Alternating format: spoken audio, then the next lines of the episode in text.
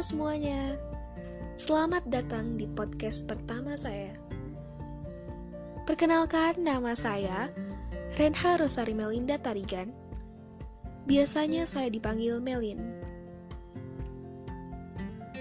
Saya sebagai salah satu mahasiswa baru di Universitas Kristen Krida Wacana, Jakarta.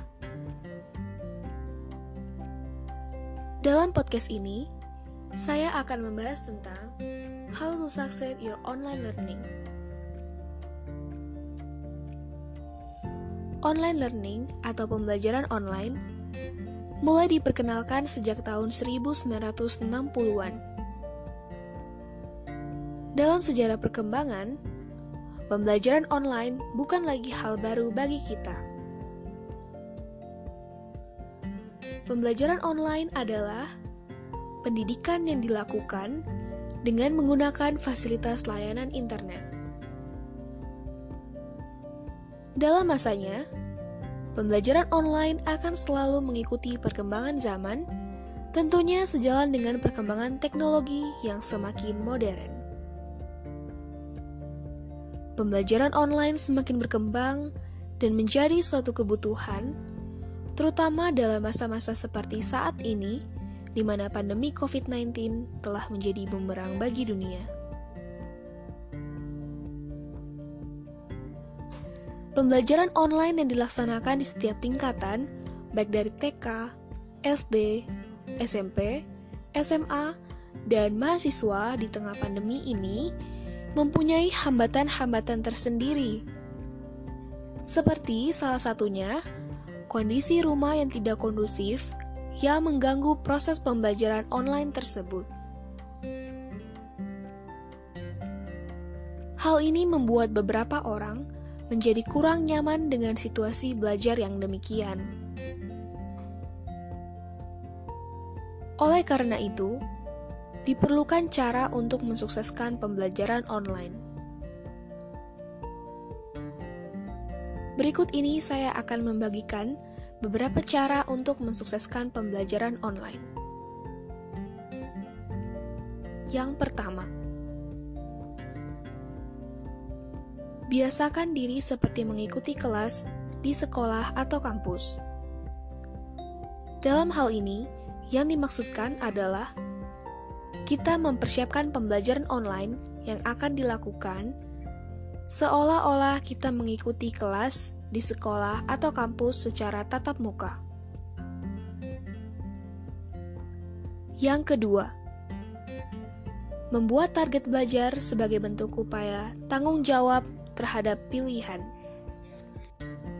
Yang ketiga, manajemen waktu. Membuat jadwal-jadwal dalam melakukan kegiatan ternyata akan sangat membantu diri agar lebih disiplin dalam waktu. Kita bisa memilah dan membagi waktu untuk melakukan kegiatan-kegiatan yang tentunya lebih bermanfaat. Yang keempat, menciptakan ruang belajar yang nyaman dan teratur. Tentunya jauh dari gangguan seperti keramaian. Yang kelima, temukan cara belajar yang nyaman dan selalu memotivasi diri. Banyak cara belajar yang bisa kita coba jika memang kita belum menemukan cara belajar yang efektif untuk kita gunakan.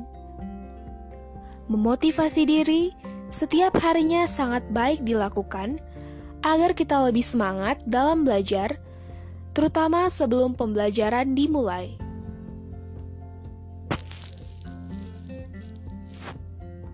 Yang terakhir, berkolaborasi dengan teman dalam belajar online. Artinya, belajar online memang seakan-akan belajar sendirian. Tetapi, hilangkan stigma seperti itu. Karena, kenyataannya belajar online bisa bergabung bersama teman-teman maupun guru atau dosen, tentunya dengan akses yang kalian bangun.